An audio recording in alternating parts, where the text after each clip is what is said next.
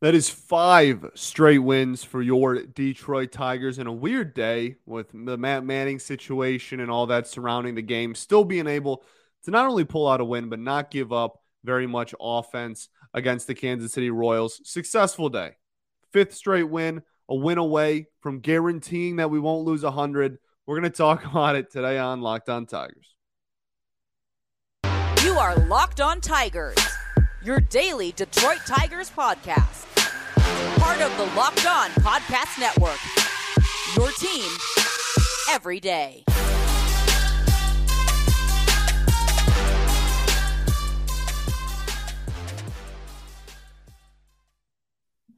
What is up, everybody? Welcome back to another edition of Locked On Tigers. I'm, of course, your host, Scott Bentley. Today is Thursday, September 29th, 2022.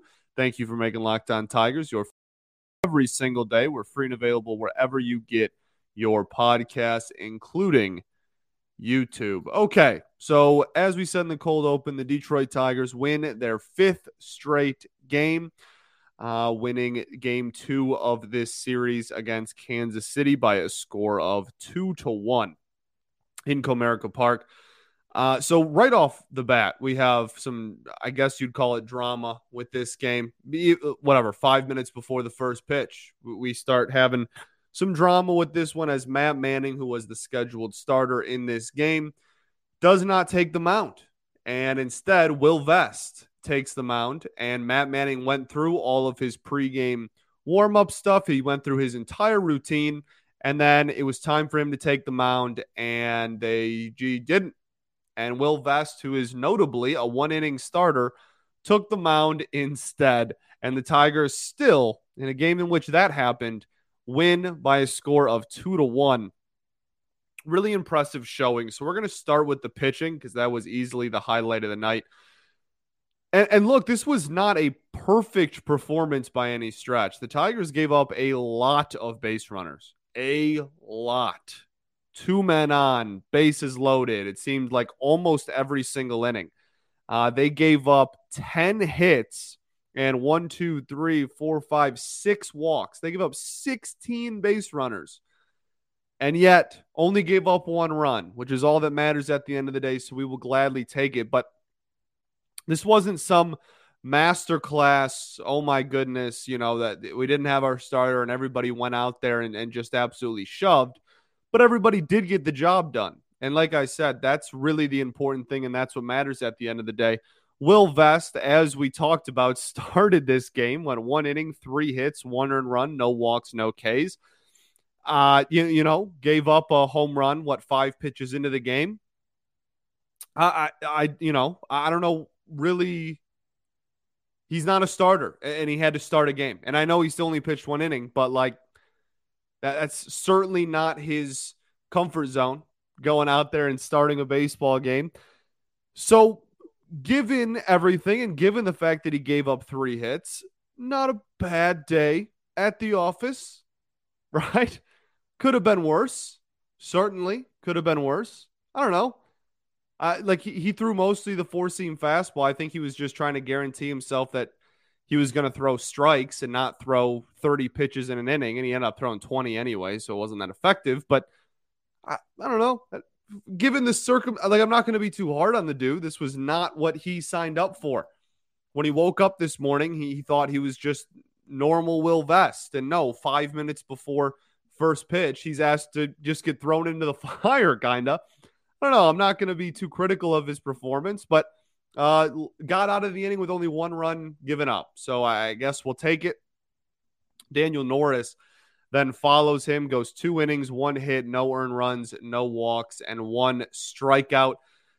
This is where I think Daniel Norris, the rest of his professional career, is going to fall in this. Well, not this specific, but I, I think this role will be his role going forward, wherever he, he ends up with his the future of his baseball career. I think that piggybacking off the starter and that kind of long middle relief role where maybe your starter gets punched in the mouth early, you need someone to carry you from the third or fourth inning into the back end of the bullpen. Uh, you know, starter gets hurt, something like this happens. or just, you know, high pitch count. Dude gets pulled after four, maybe even five innings. And Daniel Norris can go out there and give you two innings and, and kind of be the bridge reliever, as I like to call it. So I, I think that that's probably his role going forward. He was pretty effective in this one. He mixed he mixed his pitches very well, which I was pretty impressed with. But you know, nothing uh, n- nothing crazy in his performance. But again, got the job done. Only allowed one base runners runners runner. So kudos to Daniel Norris. Garrett Hill then pitches the two innings after that, gives up two hits, no earned runs, two walks, and three strikeouts. This was a pretty hit or miss performance from him, no pun intended, except actually very intended, because that's literally what we're talking about. Uh, very fastball heavy, but like got, a surprising amount of whiffs in two innings. That's seven whiffs in just two innings. Was really effective with the swing and miss stuff. The four seam fastball, especially. Again, we, we talk about all the time. Once you get more comfortable, that fastball, you kind of get more comfy throwing it up in the zone, and that can lead to swings and misses. That's exactly what we saw in this one. Excuse me. And uh, yeah, I, I was I was pretty impressed. Left command was shaky at times. Left a change up over. They got a little too much of the plate and uh, then a, a, couple, I think two fastballs that really were not anywhere near where he wanted them and caught too much of the plate and got hit pretty hard. But besides that, you know, the only thing was just the walks and and then the swing and miss stuff led to three strikeouts in two innings, which is obviously a great number. So not a bad performance by him either. Very solid again, solid enough. It, it was just it was consistently throughout this entire game. We're gonna let a few base runners on but then oh we're going to get out of it and we're going to have two men on and one out and then we're going to get out of it and we're going to have the bases loaded with two outs and we're going to get out of it.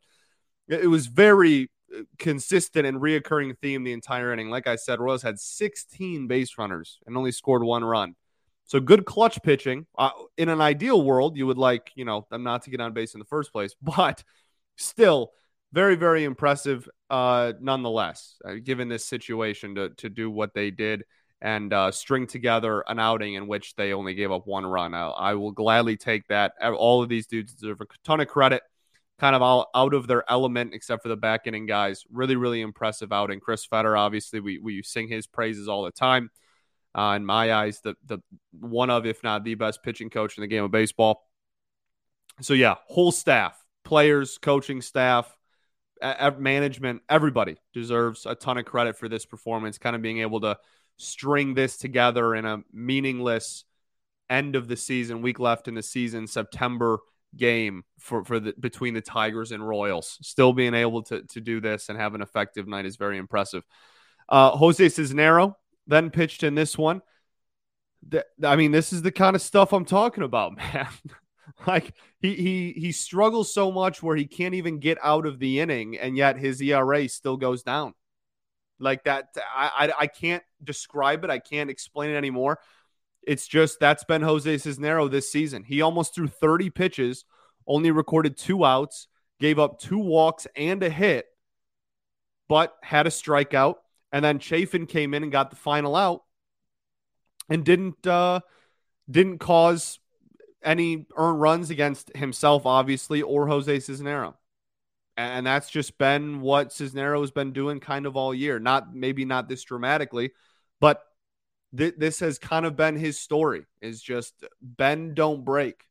And credit, he hasn't broke very often. ERA is one, two, three. Count on me. You know what I mean? Like that, that's impressive, obviously. But I, don't know. It's not uh not not a very do- dominant, uh, certainly not and uh, would like to see the old Chafin, Chafin, Cisnero. I miss the old Jose Cisnero. I really do. And, and, there have been some outings this year where we've seen it too. So I don't want to make it sound like it's just been a whole, like, again, he has a one, two, three RA. That's not bad, obviously. And there, there's been some glimpses. It's just, it's very not consistent. In the last week or so, it certainly hasn't been consistent. Uh, we'll get into the last two. Alex Lange and Gregory, Gregory that's his name, Soto. Uh, right after I tell y'all about our friends over at Blue Chew. Blue Chew is a unique online service that delivers that delivers the same active ingredients as Viagra and Cialis, but in chewable tablets and at a fraction of the cost. You can take them anytime, day or night. so you can plan ahead or be ready whenever an opportunity arises. The process is simple. Sign up at bluechew.com, consult with one of our licensed medical providers, and once you're approved, you'll receive your prescription within days. The best part? It's all done online. No visits to the doctor's office, no awkward conversations, no waiting in the line at the, line at the pharmacy. Blue Chew's tablets are made in the USA and prepared and shipped directly to your door in a discreet package. So, if you could benefit from an extra confidence boost when it's time to perform, chew it and do it. And we've got a special deal for our listeners. Try Blue Chew for free when you use our promo code locked on at checkout. Just pay $5 for shipping. That's bluechew.com. Promo code locked on to receive your first month for free. Visit bluechew.com for more details and important safety information. And we thank Blue Chew for sponsoring this podcast.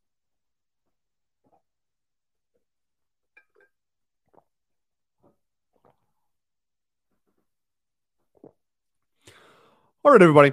Welcome back here to segment two of Locked On Tigers. Thank you for making us your first listen every single day. Free and available wherever you get your podcast, including YouTube. You know the drill.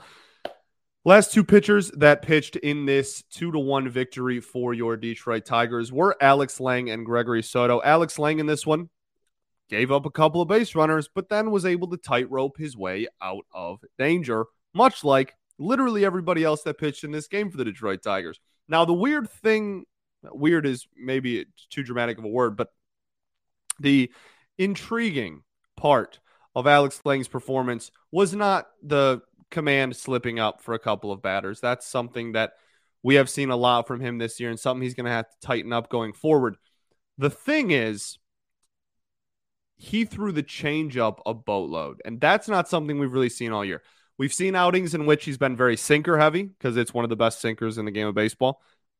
He has a plethora of times, a, a lot this season, more times than anything else. We've seen him throw the curveball more than any other pitch in an outing because it is arguably the most unhittable curveball in the game of baseball when looking at how often it's swung and missed at. The changeup we haven't really seen him just go out there and throw a ton of changeups. Eight of his 15 pitches, over half of his pitches in this outing were all the changeup. And it's a nasty pitch, and I love it. And he got two swings and misses on it, and it was beautiful. But it, it was it was new to me. It wasn't something I really expected. And as I was watching it, it it, it, it moved me. It moved me. And I was like, wow, that's a that I kind of like that. Get people out on their front foot.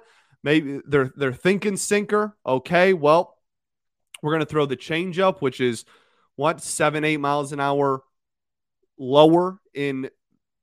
Geez, I just forgot the word pitch velocity. Goodness, I I don't know why I forgot the word velocity there. Um, we'll we'll take a little bit of of gas off of it, throw it kind of similar ish movement, but much slower. Get people off on their front foot. Maybe they're sitting curveball. This is a little more straight. Maybe I can get some called strikes with it. I like the idea of it. I like the idea of it. And again, the command was really not there in this one, and that was the the biggest thing hindering him from uh, a perfect inning. I'm, you know, two base runners, not great, but I liked it, and I would like to see him experiment with stuff like that for the last week of the season because why not? Let's just see what what else we can do with your crazy, unbelievable stuff, Alex Lange, and then Gregory Soto closes the door. He looked absolutely fantastic, which, like, of course he did because that's just how Gregory Soto is. So, uh, yeah, he, he looked unbelievable. He, the sinker was the, the pitch that was, as usual, the most thrown. It was very effective. It didn't even get put in play. And it got whiffed three times in, in, in an inning, right? He threw the sinker three times. Sorry, he threw the sinker six times. Three of those times were swings and misses. Uh, lethal, lethal pitch, very effective. Was dotting it too. Got two called strikes on the sinker. I mean, it was pretty much unhittable. So, very effective outing, very efficient outing, which is not something we get to say very often when talking about Greg. And yeah, he he was awesome, and he put the bow on a fantastic display by this pitching staff. Uh, a, a performance where, again, none of these dudes at the beginning of the game signed up for this, and yet they went out there and and gave up base runners. The the whole team really bend don't break. That was kind of the motto. That's what everybody did, and and big ups because that's not a very easy thing to do and, and to have that mindset and just be able to go out and, and do that and only give up a run and, and that type of situation is very difficult. So big props to everybody. Like I said, staff, coaches, management, players, obviously the biggest tip of the cap. Great performance. Cool moment at the end of the season. Uh, offensively, now this is where the tone kind of changes. I didn't think this was a very good offensive performance. Uh, the Tigers had six hits, two walks, both by Eric Haase, so eight base runners total in this game. Eric Haase had a great game with a hit and two walks, so three uh, of the eight men you had on base were all Eric Haase. And besides that, there was not a whole lot going for the Tigers offense. Uh, Riley Greene with a hit, Javi Baez with a hit, Willi Castro with a hit, and then obviously the big fella, Miguel Cabrera goes two for four with the long ball. Um, yeah, we'll we'll do the rest of the offense and then we'll do Miggy.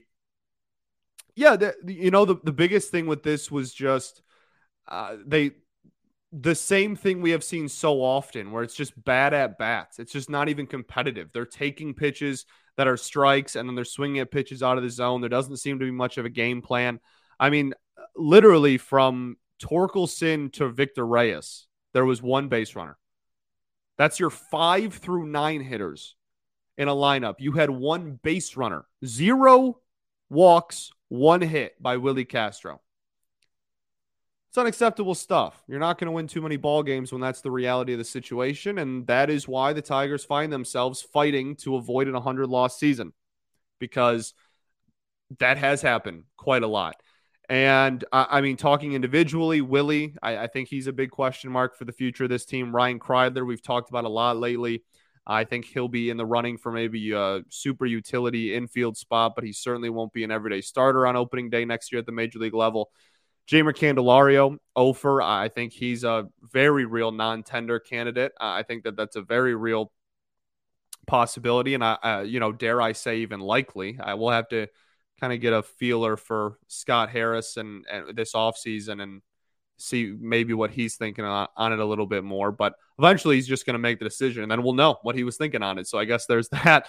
And then Victor Reyes, you know, the, the perennial fourth outfielder that we can't seem to, uh, well, well, not that he's the perennial fourth outfielder that always ends up playing way more than a fourth outfielder should for whatever reason, because he's performing because he's actually doing better than the people we have in the outfield because of injuries, because of missed time, whatever it may be. He always finds his his way back into a, a somewhat of at least a semi starting role. And so we'll see if that changes this offseason going into next year as well. But uh, I mean, this kind of it just can't happen. You can't have the entire bottom half of your lineup just completely ineffective. And that's been the story way too many times this season. Spencer Torkelson 0 for 4 with two Ks. I said it yesterday. I'll say it again. When he first got called up, he was looking really solid. And then all of a sudden, like three days ago, happened.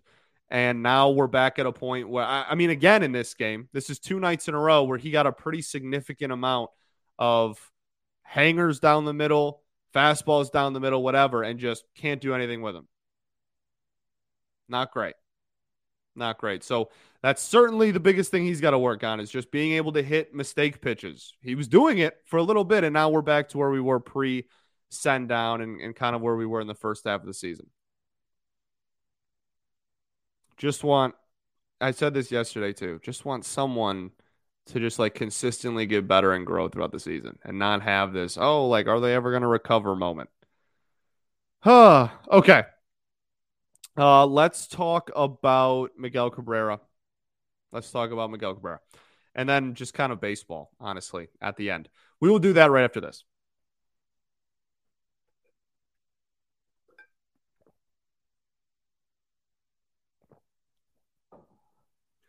What is up, everybody? Welcome back to another segment, our third and final segment of Locked On Tigers. Okay, Tigers win two to one. Miguel Cabrera with the home run, two RBIs. Uh, fantastic, man. Who knows how many of those we have left, you know? Who knows? Who knows how many of those moments we have left in the tank? Uh, you know, man, five home runs on September 28th. It's tough. Tough to swallow.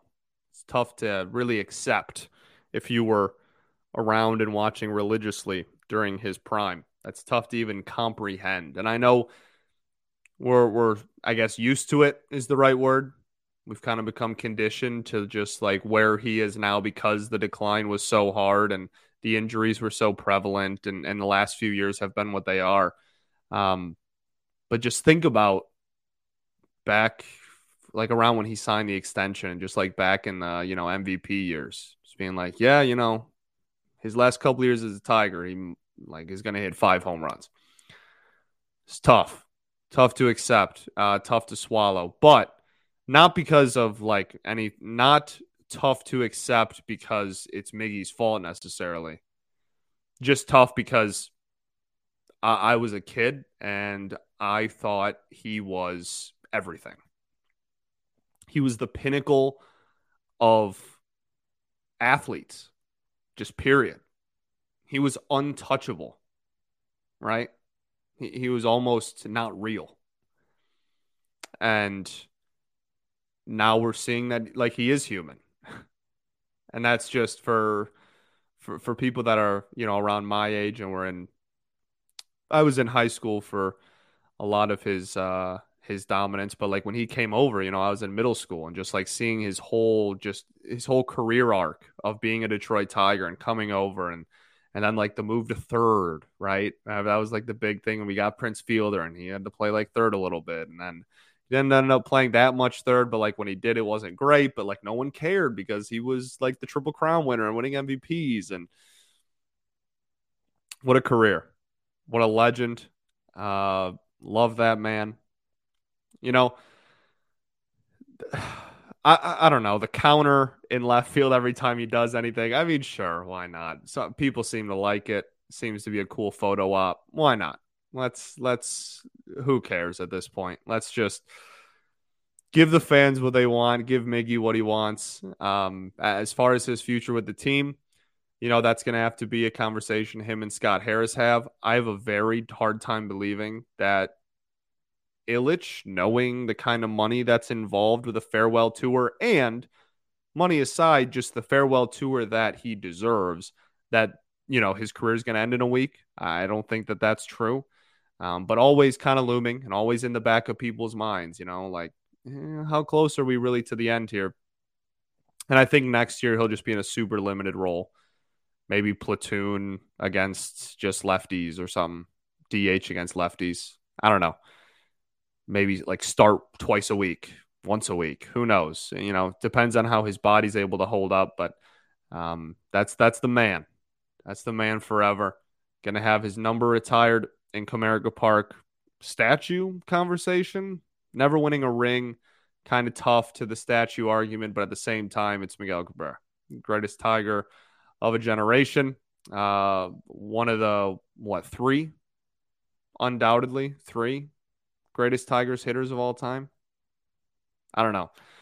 Hard not to really put him in consideration there. So just I, I always like reflecting on just Miguel Cabrera as a whole whenever we get and it's so like he just hit a homer in the first inning. like it's not like he had a walk off, right? A crazy thing, but like we just don't know how many home runs are left. Like genuinely, he had five this year. Like we we we really don't know how many of those are left. So I just I I always like to reflect and just really appreciate the Miguel Cabrera experience and and Miguel Cabrera the the baseball player whenever we get any flash of uh of you know Miggy being Miggy. So uh that, I think that's kind of it for this game to be honest. Noteworthy, we're going to talk about it cuz is a baseball show. Aaron Judge hits his 61st home run as I'm recording this, he has 61. I guess maybe he'll go deep again in his next at bat. Uh, but I'm recording this right after the Tigers, actually right after the Red Wings game, which ended a little bit after the Tigers game. Um, so yeah, I, uh, I maybe he'll hit 62 tonight, but very cool moment. Um, you know, not the MLB record, should be noted, but the American League record, the Yankee record. Maris is like you know the the three people in baseball history that have passed Maris. There's a lot of people like to put asterisks and and you know clauses and around them. So still just really cool to see. Maris is like the benchmark for single season home run greatness, and it forever will be because of how big of a deal it was at the time. And it's it's awesome to see. I love the game of baseball so unbelievably much. And uh, anytime you get a moment like that, the Albert Pujols 700 last week, right? Same thing. Anytime you get a, a chance to witness baseball history, just so pumped. It's so awesome to see. And I will be watching that. The Giancarlo Stanton moment was my favorite, to be honest with you. The he kind of gave a side eye to Stanton and smiled and winked at him. And then Stanton kind of shook his head and winked at him back. And then he took the little cup of water. And they both filled up and gave a cheers. Stanton, obviously, 59 home runs. His MVP season his last year in Miami. Just really cool to see. I personally am more excited. I don't know if this is a hot take or not. I'm more excited for 62 than I was 61. 61's great. And, and like he tied it, and that's awesome. And that's like super cool and and and whatnot. But I care much more about 62 than I do 61. I I, I need I need to see him stand alone atop of the American League and the New York Yankee record is not the MLB record whether you like it or not. It's it's just not. Um, but very cool to see, and I'm so pumped for 62. I will not. I already wasn't missing a Judge at bat because of the chase to 61. I will certainly not be missing an Aaron Judge at bat the rest of the season. And a contract year. Where does he rank in the greatest contract years in the history, not only of baseball, but in sports?